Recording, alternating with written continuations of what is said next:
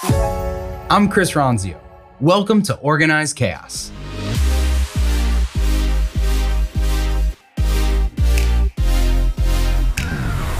Welcome to Organized Chaos. Take a page out of other business leaders' playbooks and get candid advice from Chris Ronzio. People, processes, productivity, and how to organize your life around it all. So, you've got an awesome idea for a business. Here are some of the first steps you should take to make it official. From finding a domain and registering your business, this episode has got you covered.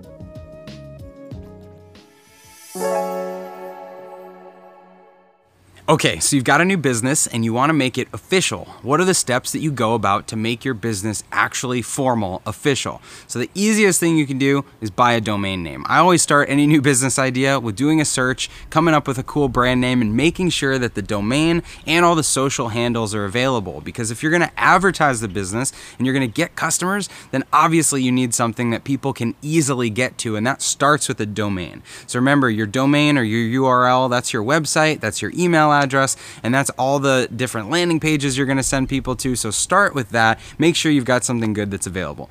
If you're planning to build a big brand, a national or international brand, you could start in the US with the US Patent and Trademark Office just to see if you've got an available name. So something that is uh, unique, that's a it's a name that maybe you made up or it's your name, likely could be patented or trademarked. And so start with a quick search on uspto.gov and you can see if that that name is available. So, you know, number one, look for the domain. Number two, USPTO. The next thing you're going to want to do is pick an entity type.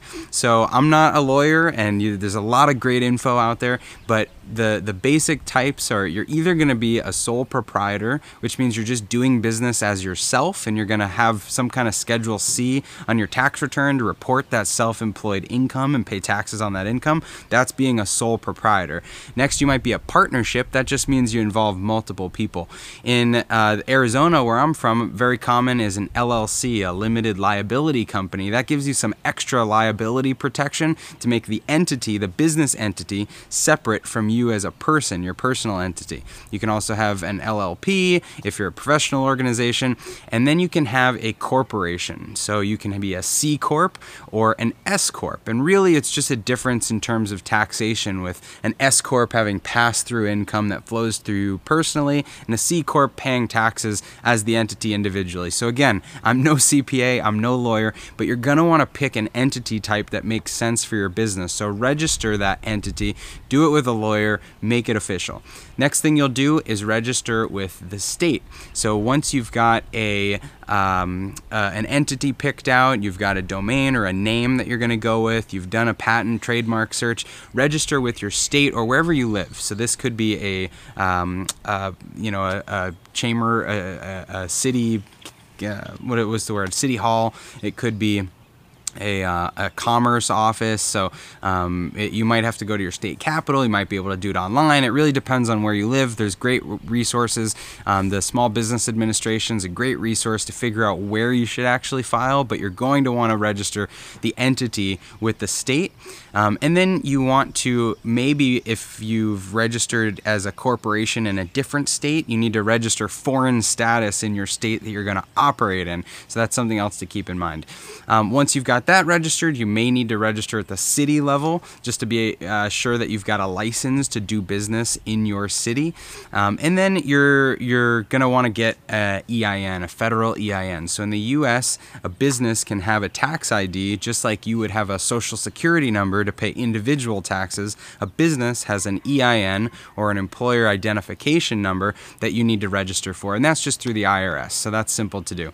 Um, the last thing you'll probably want to do is register a bank account or maybe some credit cards. So, again, you'll take your articles of incorporation or your articles of organization, you'll take your federal EIN number, and you'll be able to go to a bank and open a bank account so that you keep your personal finances separate from your business finances and they don't get commingled. So there's just some very basic things that you should do to get your new business up and running. Make sure you follow all those steps. Search online for some more information or comment below if you want to have a discussion about how I've started businesses in the past, but don't skip these steps. Very important to get it set up right from the beginning.